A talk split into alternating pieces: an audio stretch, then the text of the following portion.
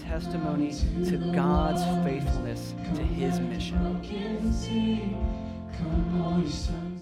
Welcome to Aletheia Church. My name is Kevin. I'm one of the pastors here. We're glad that you are here to worship with us this morning. As you can tell by the songs that we are singing this morning, that we are in the throes of the Christmas season. Um, yeah, Florida even decided to get on the action this year by sending some cold weather our way.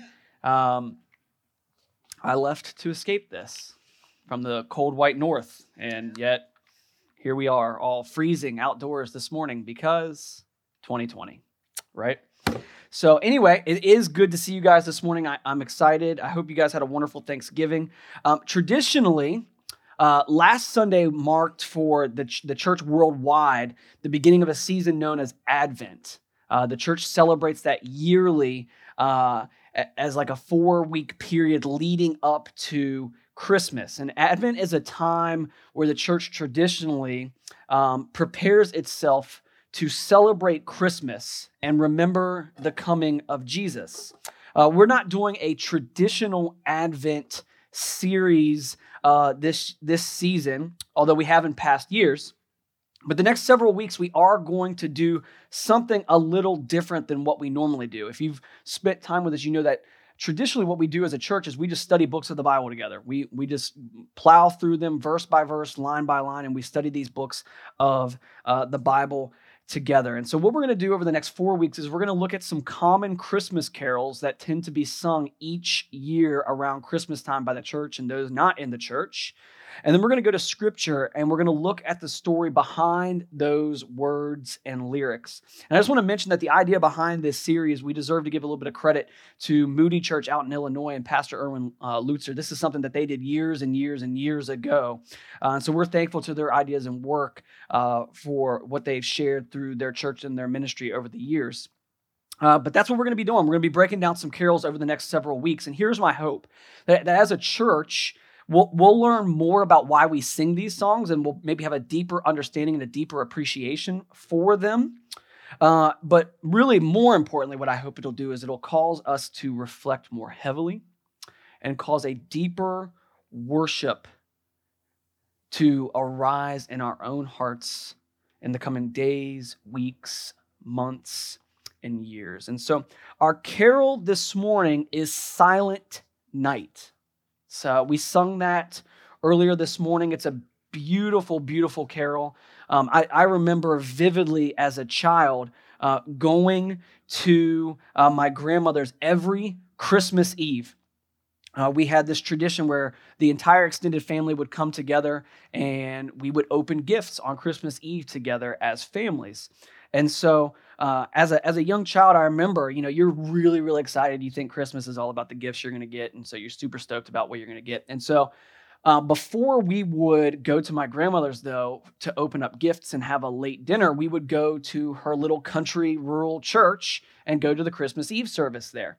And you know, you're never pumped about that as a kid. You're like, great, thanks a lot, mom and dad. You know, I have to sit here dressed up it's miserable because this is an old small church so it's cold in here. And you know i just want presents and to hang out with my cousins and here i am sitting and being told i need to be quiet during the service. Thanks a lot mom. Right? But one thing i would never forget is that every year you know i, I listened to probably dozens of, of sermons in that church. Uh, don't remember any of them don't remember like, what the band was doing but i do remember this scene at the end of every single christmas eve service at my grandmother's church the pastor would finish doing uh, whatever he was doing, and then they would turn all the lights out in the church. And he would light one singular candle off of uh, the altar, and he would come down and stand before the church. And then the choir director would begin singing Silent Night, and he would walk to the front and he would begin lighting. We would all be holding candles, and he'd begin lighting the candles, and then we would start lighting one another's candles. And by midway through the second verse of Silent Night, the entire room was illuminated because of the candles that were lit right by that one singular candle off of the altar. And one of the things the pastor would say right after we had finished singing that song is that that time was supposed to represent the light of christ entering into the world on that silent night some 2000 years ago. And subsequently we are lights for christ thereafter taking our light out into the world. And had this powerful imagery that even though i as as not being a follower of jesus had this beautiful kind of picture given to me of the magnitude of what was going on that night 2,000 years ago as Christ was born in Bethlehem. And so I think the backstory to this carol is actually really, really cool. Uh, in 1818, uh, there was a band of actors who were performing in towns throughout the Austrian Alps. And on December 23rd, they arrived in Oberndorf, a village near Salzburg, where they were to reenact the story of Christ's birth in this small church of St. Nicholas. And unfortunately, the organ in that church wasn't working at the time. And so, uh, and it would not be prepared in time for their Christmas service. And, and some versions of this story tell that there had been some mice that had eaten through the organ pipes, and that's why it wasn't working. But f- for whatever reason, the church's organ wasn't working. And so they met in the home of somebody that was inside of the church to have this play that of this group that was traveling around. And what they were doing is at this Christmas presentation, the actors presented a Christmas drama, drama in this home about the events seen in Matthew and Luke of Christ's birth. And one of the assistant pastors for the church at St. Nicholas, a guy by the name of Joseph Mohr, was in this you know, meditative, contemplative mood after, after he had seen these actors kind of put on this performance uh, in this home. And so he was in this village, he was walking back to his house, and he decided to take a longer route than he normally would take. And so he walked up into a hillside that's kind of set above the village. And as he's overlooking the village, he looks down on this kind of peaceful, snow covered uh, village in the Austrian Alps. And as he kind of stands there in silence, looking over this wintry night in his, in his uh, village, he sees this Christmas card like scene, and his thoughts started to remind him of this poem that he had written a couple years earlier, surrounded around the birth of Jesus right? And I'm going to butcher the German, uh, so you can correct me here in just a second. Start Stille Nacht. Eh, close enough? Stille Nacht. Better? Okay, thank you, Charlotte. Our resident German, right? Correcting my horrific Southern slang, right? In a, in a foreign language, right? So he he wrote this poem, right? That we entitle Silent Night. And it was centered around what he imagined right? The birth of Jesus to be like on that night with the, the angels appearing before the shepherds as Jesus was born in the manger in Bethlehem. About how the angels had announced the birth of this long awaited Messiah to the shepherds on a hillside, much like where he was standing. And so he decided that those words might make a good carol for the congregation to sing the following evening at their Christmas Eve service. The only problem is they didn't have an instrument to be able to play because the organ didn't work in the church. And so he went to the church organist, a guy by the name of Franz Gruber. And Gruber had only a few hours to come up with a melody which could be sung with the guitar. However, by that evening, he had done so, and they composed uh, this musical setting to the poem that he had written. And even though the church organ was inoperable, they now had a Christmas carol that could be sung without the organ with their church. And on Christmas Eve, this little congregation in Oberndorf heard this song and sang it for the first time. And a couple weeks later, a well known musician and organ builder from Germany arrived to fix the organ. And after he had finished fixing it, he asked um, Gruber to play something on the organ to make sure that it was working properly. And this is the song that Gruber chose to play.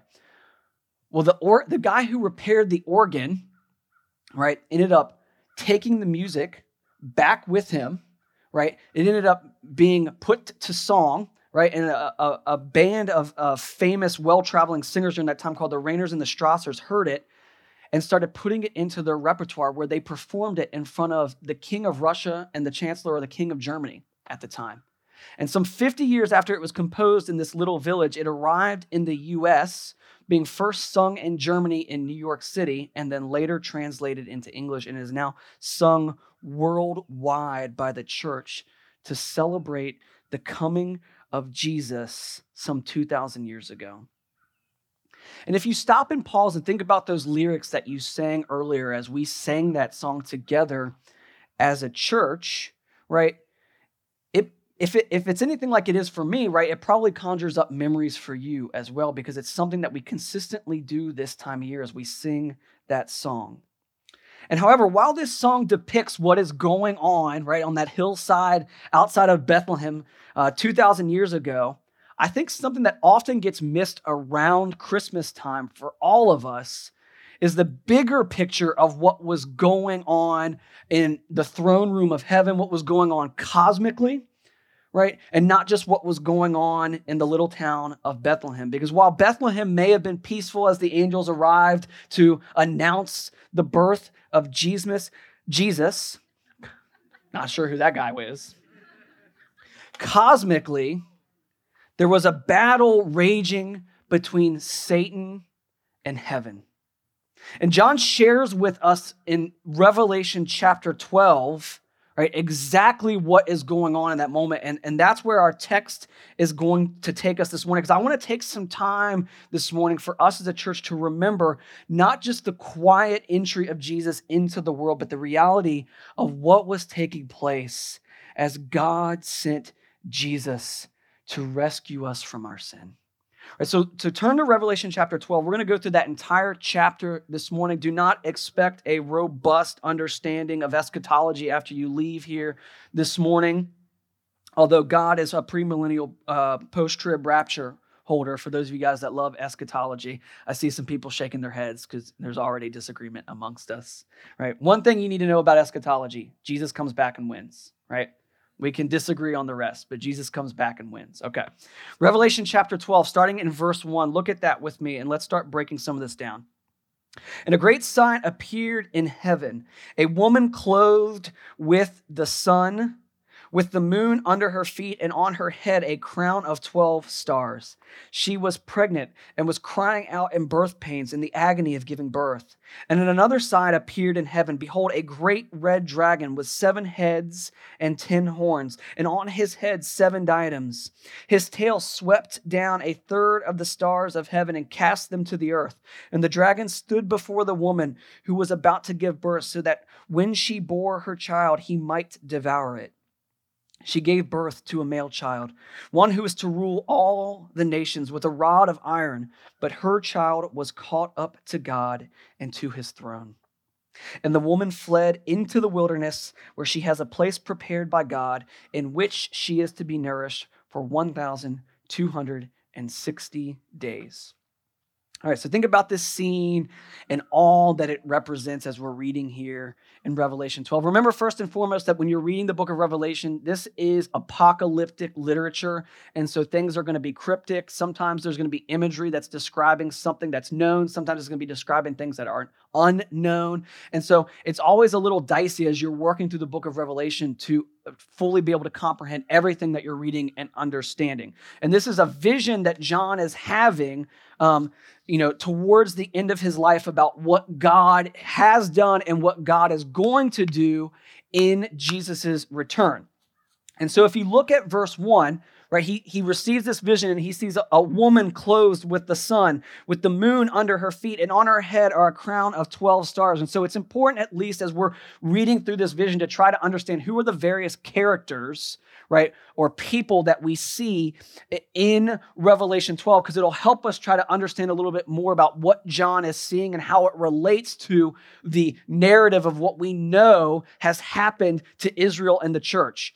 And so the woman clothed with the sun, with the moon under her feet, and, and, and, on her head a crown of 12 stars. There's, there is some debate amongst the church on who exactly this is and what exactly it is. But to the best of my understanding, I think it's best to try to understand this as being God's people right being first and foremost israel and, and one of the, the, the keys or the clues to that would be would be the the, the 12 uh, stars that are in the crown on her head understanding that that th- these this represents god's people given uh, over time, right, to following after God, and that the promise was going to come through God's people, that ultimate promise in the Old Testament being fulfilled through God's people. Uh, but then after that, right, understanding that the church, right, is then grafted into God's people post Christ. And so, so it would represent Israel, but it would also represent God's people at large, and the church would be there. And so, what we see is we see this woman and we see that she's about to give birth. We see the culmination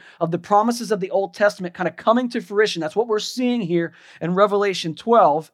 But then there's this other ca- character, right, the dragon, waiting to devour this child as it's waiting to be born.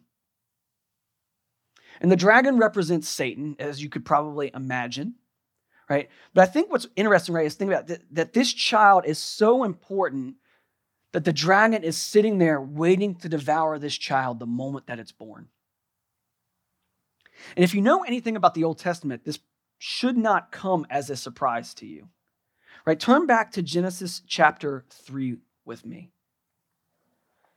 One of the things I, I, I think that frequently gets lost because um, when we when we study scripture, we we you know we study it as different books, we understand it in different chapters and verses, and we fail to kind of realize that although the Bible has dozens of authors and many books written over uh, thousands of years, right? The, the scripture as it's given to us is one redemptive story kind of unfolding and being told to us of how God is going to rescue his people and has rescued his people.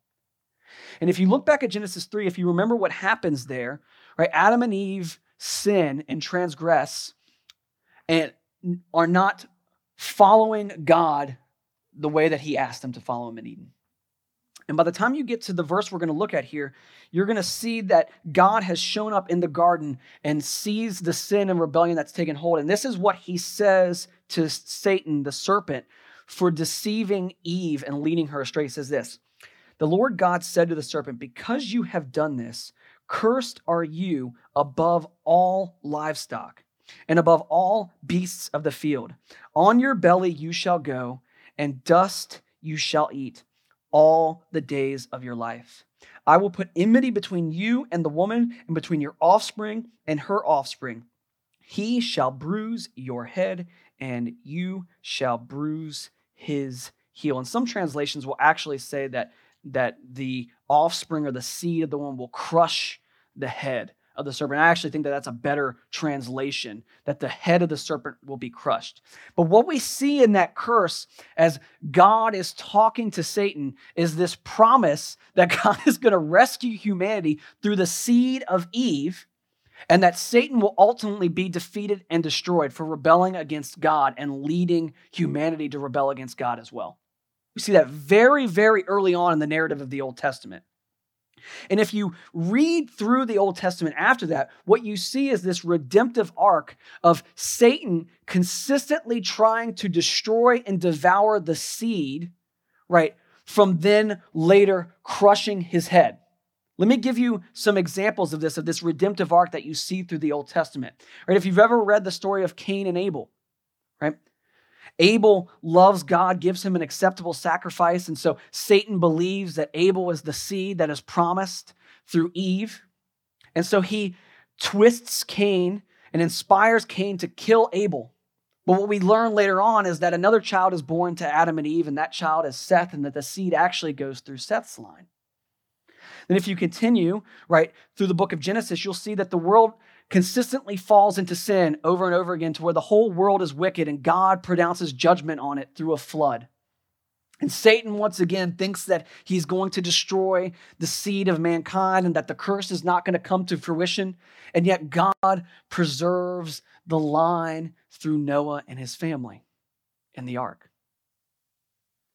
After the flood, right, you see Noah's children break out right? They begin to uh, have children, have their offspring, and that there is more and more rebellion towards God. There's paganism, there's idolatry, there's worship of false gods. And as we get further on in Genesis, we see though God is faithful and calls Abraham out of the Ur of the Chaldeans, calls him to the promised land, and there he makes the covenant promise with Abraham to be his God and that Abraham's uh, offspring will be his children and that through ultimately through Abraham all the nations of the world will be blessed.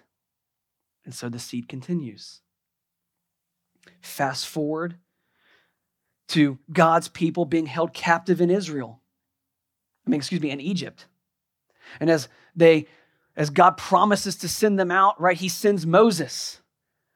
Right? And Moses leads the Israelites out of Egypt and into the wilderness. And while they're in the wilderness, right, Moses disobeys God, right, doesn't listen to him. And God says to Moses, You will not be the one to lead these people into Israel. And you see Satan thinking that he's won yet again. And then yet God raises up Joshua, and Joshua leads God's people into the promised land. And the tribe of Judah, which is the line that it was supposed to come through, is led into Israel, and the seed is preserved fast through th- forward through the period of the judges where you get to the nation of israel struggling yet again being at war consistently with the, the assyrians and the nations around them and they clamor before samuel god needs to give us a king. We need a king like the other nations around us. And god says to them i am your king. And like no we want to be like the other nations around us. And so god gives them what they want.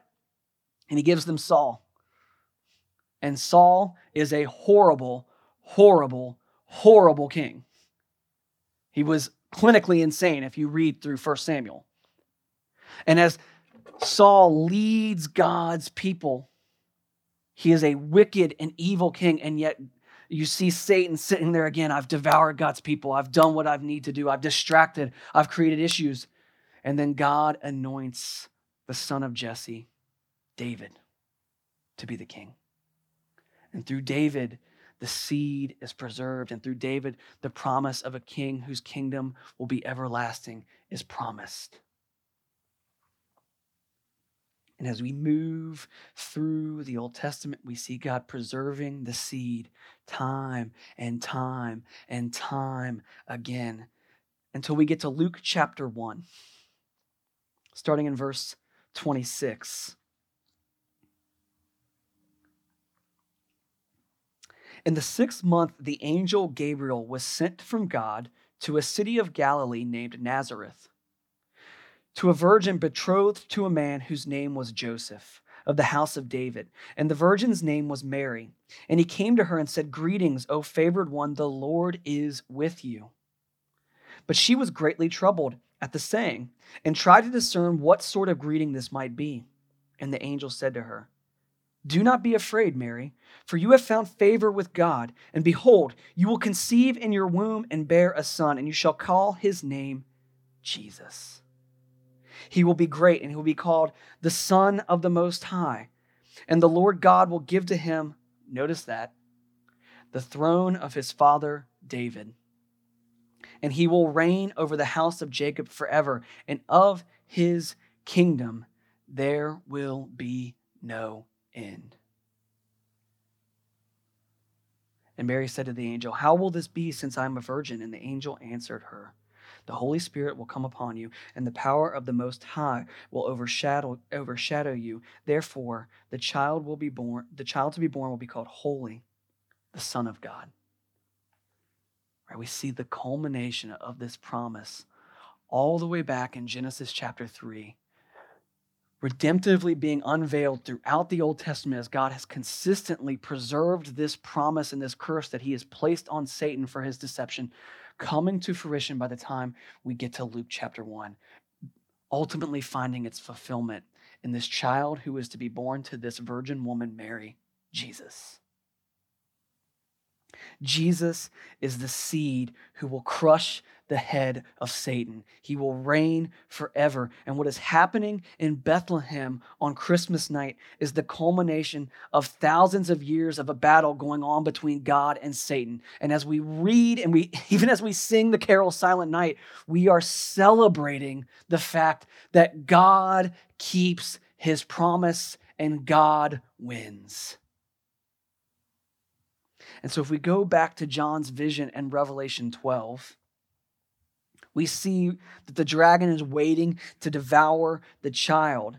And if you are familiar with the gospel narratives, right, it wasn't as if uh, when you get to Luke chapter 1 that, that Satan's desire to devour the child ends. The gospels are riddled with, op- with Satan trying to take opportunities to devour and discredit Jesus and his ministry. In Matthew chapter 2, Satan inspires Herod to have all male babies around Bethlehem killed and an angel appears to Joseph and tells him to flee with Jesus and Mary to Egypt.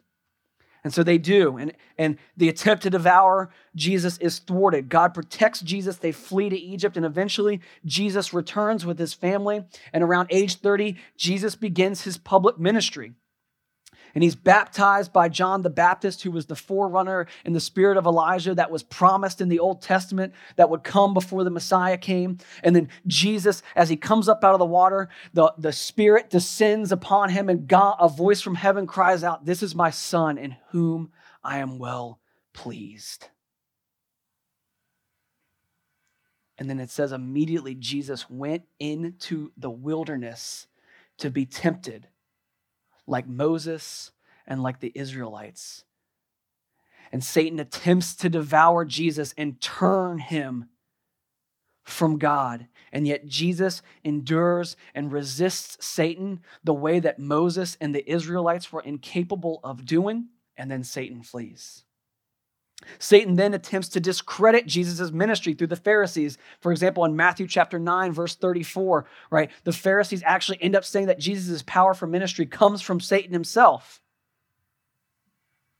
And yet Jesus thwarts that by explaining to them that a house divided against itself cannot stand and that it can't logically be true. And then finally, you come towards the end of the gospel narratives Satan's final attempt to devour the seed and avoid the curse, he entices Judas to betray Jesus.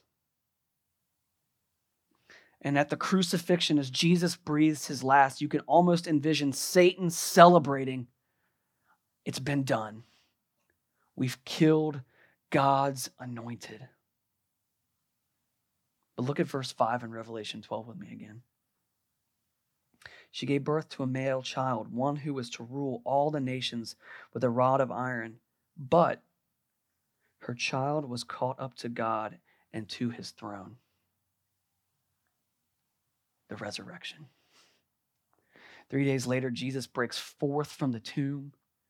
For 40 days, he walks with his disciples and then he ascends into heaven. And that's where we're at now at this point in John's vision, where he sees, well, Satan, in one final attempt, attempted to devour the seed, the promised one of what was going on here. And yet God was faithful. He raised Jesus from the dead. And now Jesus has ascended into heaven and is ruling and reigning at the right hand of God. He's been caught up to God and his throne. And it says in verse 6 And the woman fled into the wilderness. Remember, this is the church now at this point, where she has a place prepared by God in which she is to be nourished for 1,260 days. Don't get weird about that day number, by the way. Don't get weird about that. You'll start predicting the end of the earth. It's real weird. But John's vision is of the redemptive story of what God has done through Jesus Christ. And then when you get to verse 7, the narrative is going to flip a little bit. Now, war arose in heaven, Michael and his angels fighting against the dragon, and the dragon and his angels fought back. But he was defeated, and there was no longer any place for them in heaven. And the great dragon was thrown down, that ancient serpent who is called the devil and Satan the deceiver of the whole world. He was thrown down to the earth, and his angels were thrown down with him. Now, I want to pause there and just say, like, some of you guys might be sitting there thinking, like, wait, Satan was in heaven? Originally, yes, Satan was an angel and in, and in heaven, and he rebelled against God. And we know from like the book of Job, for example, that Satan was still allowed into the throne room to speak with God and to tempt and create issues right, amongst God's people. But at this point, what we're now seeing is post Christ's resurrection, Michael and the other angels have defeated Satan cosmically in the heavens once and for all, and he's been cast down to earth. And uh oh, we're on earth. But he's been cast down to earth. And then he says this in verse 10 And I heard a loud voice in heaven saying, Now the salvation and the power and the kingdom of our God and the authority of his Christ have come. For the accuser of our brothers has been thrown down, who accuses them day and night before our God. And they have conquered him by the blood of the Lamb and by the word of their testimony. For they loved not their lives even unto death. Therefore, rejoice, O heavens, and you who dwell in them. But woe to you, O earth and sea, for the devil has come down to you in great wrath, because he knows that his time is short. So you get to verse 7 and you see that there's this cosmic battle taking place, and Satan is thrown down out of the heavens. And as as he's here on earth, we know if you've read the book of Revelation, you know what awaits Satan in Revelation chapter 20. He's finally defeated by the time you get to Revelation 20. But for now, he's persecuting the church. That's what John is seeing. John is seeing both currently in his lifetime and, and out ahead of him nothing but persecution for the church because Satan is here as the prince of the power of the air, seeking to discredit and disrupt and destroy the work of the seed. If you are a follower of Jesus here this morning, what you are seeing right here in this is that Satan is on this earth attempting to rob you of joy in Christ. This is the time we are living in. Jesus has won and he will return, but currently we face persecution from the world and from Satan. And you may be asking, like, how? Wait a minute, if Jesus has won, how could Satan possibly create disruption? How could he possibly devour, right, what the seed has done? Well, look at verse 10. And I heard a loud voice in heaven saying, Now the salvation and the power and the kingdom of our God and the authority of his Christ have come. Look at what he calls Satan. For the accuser of our brothers has been thrown down. And then look at what he does, who accuses them day and night before our God. One of the many terms used to describe Satan throughout scripture is the word accuser. And here, here's what God is trying to get across to us as we read his word and try to ponder through this and understand it.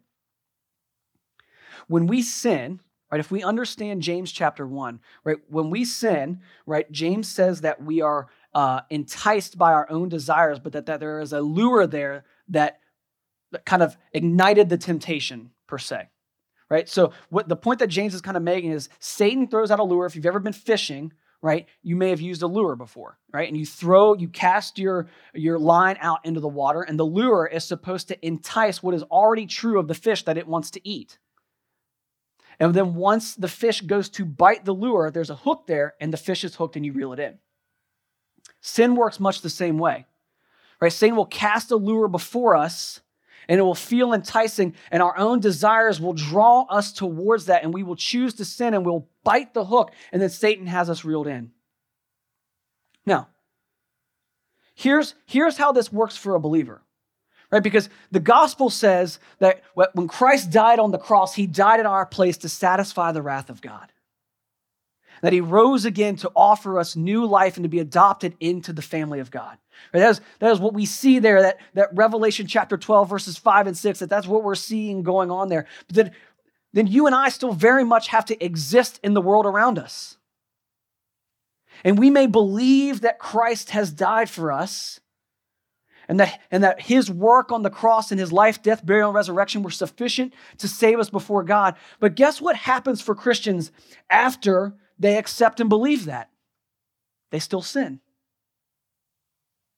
Right? There's a heresy in some amongst the church that teach something called sinless perfection, but we don't believe in that.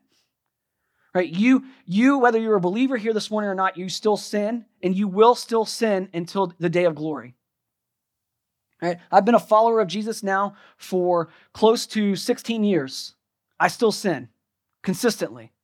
I see a pattern of redemption and sanctification going on in my life, but I still sin consistently. If you don't believe me, ask my wife. She would be happy to tell you.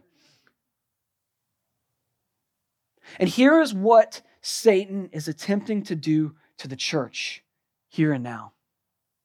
As we're lured away and as we give in to sin, even as followers of Christ, the moment we give in to that temptation and sin, the accusations start.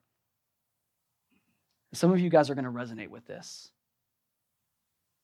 Are you given to sin and it sounds really great, and the moment you give in to sin, this is what you hear. You aren't really a Christian. You don't understand what God's done for you. You don't really love God. You just pretend to love Jesus. Here's a famous one You're unworthy of God's love.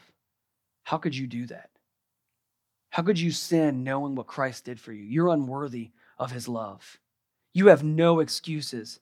Look at you. And the accusations come day and night, as John tells us from this vision. And guys, here's the thing. Because I think probably every one of us here this morning that are in Christ can relate with what I just said. Here's the reality Satan's right. The accuser is, is, is correct. Right? That's, that's one of the, the weird things about what the enemy does. He takes the truth and he twists it with lies or doesn't give the whole truth. The reality is, is that Kevin is unworthy of God's love. The reality is, is that I consistently choose to rebel against my Savior who gave his life for me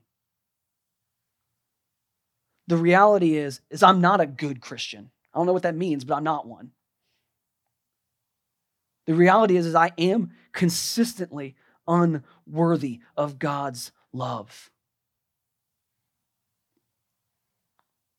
But the gospel says that everyone's unworthy of God's love. God loves us not because of our works, but because of Jesus Christ's life and work on our behalf. That's why Paul says, For you have died, and your life is hidden in Christ with God. Because it's not about you, it's about Jesus. It's not about your performance, it's about the seeds. It's not about your life, it's about Christ's. And so when you hear the words of the accuser, Christian, hear me. He's right, but he's also wrong. He's right that you're unworthy, and yet God loves you in Christ anyway. And this is why in verse 11 and 12, John says this that the angels rejoice, saying, And they have conquered him by the blood of the Lamb. They didn't conquer Satan by Michael's power, they didn't conquer him by their, their collective group of being two thirds versus one third of, of Satan's army. No, they conquered him by the blood of the Lamb and by the word of their testimony, for they loved not their lives even unto death. Right? What he's saying there is that Satan was defeated not by the power of the angels, but by the work of Jesus Christ in his life, death, burial, and resurrection. And he says this then in verse 12 Therefore rejoice, O heavens, and you who dwell in them. But woe to you, O earth and sea, for the devil has come down to you in great wrath because he knows that his time is short. He knows that Revelation 20 is coming. Guys, this right here is what Christmas is all about. We are sinful and broken, but Jesus is a great Savior, far better than your worst. Don't give in to the accusations of the enemy. You weren't saved by your works. You weren't saved by your performance. You weren't saved by your holiness and obedience. You were saved by the work of Jesus Christ, the promised seed from Genesis 3. Your work is what is commonly termed as self sufficiency, and it's not good enough. Right? Charles Spurgeon says this, and I thought it went beautifully with what I was seeing as I tracked through this. He says, Do not become self sufficient. Self sufficiency is Satan's net where he catches men like poor, silly fish and destroys them. Be not self sufficient. The way to grow strong in Christ is to become weak in yourself. God pours no power into man's heart till man's power is all poured out. Live then daily a life of dependence on the grace of God. Guys, the Christian's life is marked not by how well you're doing, how much more obedient you're becoming. I'm not saying, by the way, those things do matter, right? Don't walk away here. I'm not antinomian for those of you that know that, that, that term. But what I am saying is that your salvation and position in Christ has never been dependent upon your performance. Don't listen to the accusations of the enemy. As Satan accuses you, agree with him. And then tell him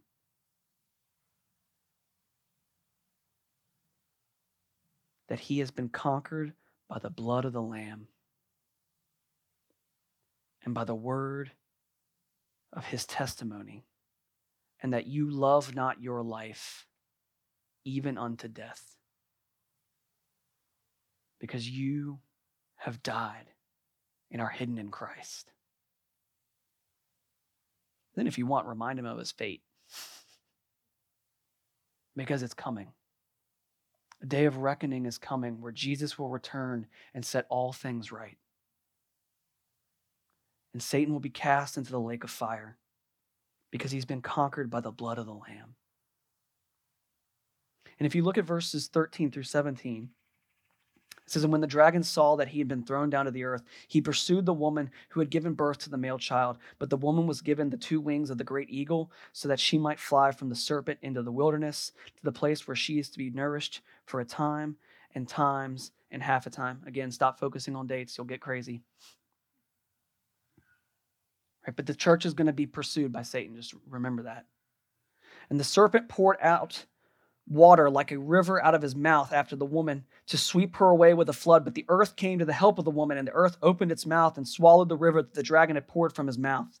Then the dragon became furious with the woman and went off to make war on the rest of her offspring, on those who keep the commandments of God and hold to the testimony of Jesus. And he stood on the stand of the sea.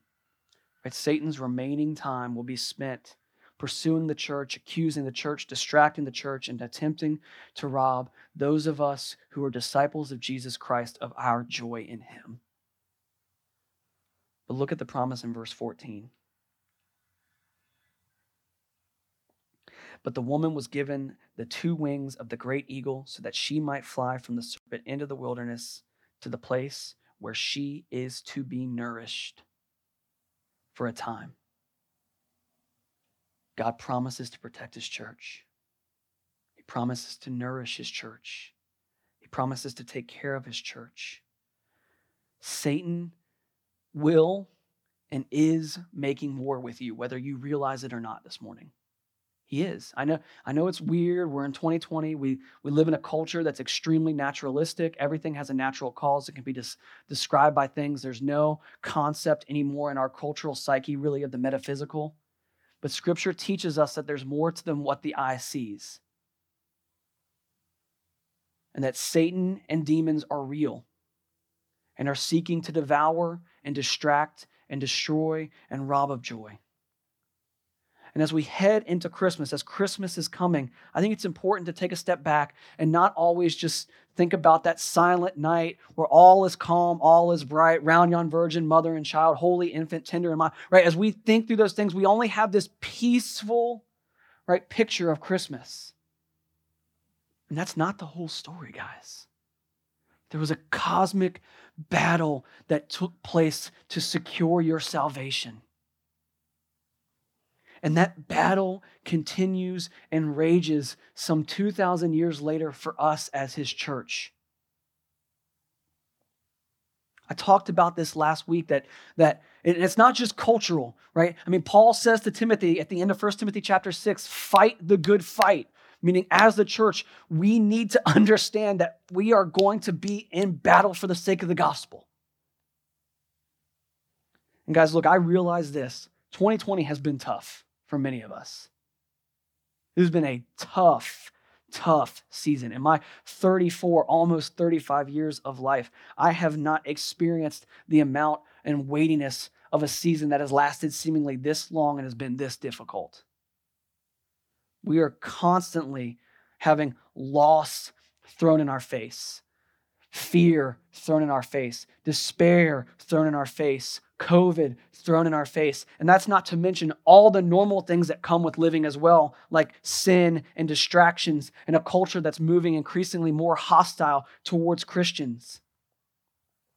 There's a war going on, guys. And Satan would love nothing more than to, vow, to devour your joy and what Christ has done for you. But there's a cure and a remedy to that. Right? If you go back and look at verse 12, like look at what the angels announce. Therefore, look at that next word rejoice. The cure. You want to say, how do I overcome sin and temptation? How do I how do I fight this battle? How do I stand in the midst of uh, a, a, world that is uh, adversarial towards the church and seeking to devour my joy in Christ? Worship. Worship Jesus. That is what the Christmas season is supposed to bring about in all of us a deep, abiding worship of Jesus, the blood of the Lamb. We're about to take communion. And I tell you guys this regularly. Right? We take communion here every week at Aletheia Church. I know that's not very Baptist of us. But we take communion here every Sunday. And the reason we do that is because God has asked us to frequently reflect and remember the Lord's Supper, right? Where we reflect on the victory that Jesus had secured for us. And that, the, that that bread and juice represent for us Christ's flesh and blood poured out for us that reconciled us to God and satisfied his wrath for our rebellion and sin. And I tell you guys consistently that if you're a Christian, that I desire for you to take communion not as an act of penance where you're in sackcloth and ashes and repenting, although you should repent before you take communion, but that communion is an act of worship where you are identifying with the body and blood of Christ poured out for you. You are recognizing that what he has done is sufficient for you, and you are worshiping him and thanking him for what he has done for you that Satan has been defeated. And so, this is what I'm going to ask for you guys to do during our time of reflection and communion this morning. Right, as you take communion, will you take a moment and just ponder those lyrics from Silent Night? Right, how, how quiet it was, right? How there was this, this beauty of the angels, right, announcing the birth of Christ, that the seed had finally arrived. But will you also reflect on the cosmic battle that took place for your salvation and the struggle taking place today as we seek to be faithful and rejoice in God's faithfulness because he is faithful. And then after you take communion, the band is going to lead us in a song. And will you stand up and do exactly what the angels ask us to do in verse 12, which is to rejoice and worship, because that is what Christmas is supposed to bring about in all of us a worship and awe of Christ. And we're going to sing my favorite song right now. I would even go so far as to call it a hymn sung by CityAlight. It's called Yet Not I, but Through Christ in Me. And there's all these beautiful lyrics throughout that song as they sing about the beauty of what Christ has done. But the chorus goes like this To this I hold, my hope is only Jesus. For my life is wholly bound to his. Oh, how strange and divine I can sing, all is mine, yet not I, but through Christ in me. Christmas is a season where at the incarnation, as Jesus entered the world for us, he secured for us a salvation that we could not secure for ourselves. Guys, Jesus has finished the work. I am a sinner. I am a rebel. I am worthy of God's wrath. But Jesus has saved me and rescued me from myself. Cling to Him, cling to His testimony. Worship Him in this season. Don't get distracted by the presence in your family who's going to drive you crazy if you're going to be around them. But cling to Jesus. And as we cling to Him together, may we worship Him all the more and see a greater worship of Jesus in both our own hearts and our own lives, in the lives of our church, and hopefully in those around us that don't know Him. Let's pray. God, thank you for your word. God, thank you that you are both the lion and the lamb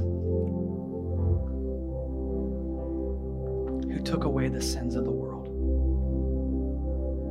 Father, I pray for myself and I pray for my brothers and sisters here this morning who make up Aletheia Church. God, will you grant to us a greater realization of the magnitude of your love for us in Jesus Christ? And then, Lord, in that, will you create in us a greater worship of you, where that is what we are known for? May we be known for a deep, abiding love for you. And as we sing that, that song this morning, may our hope be only found in you. God, I love you. Thank you for this church. I love them, and I know you do as well. And I ask this all in Jesus' name.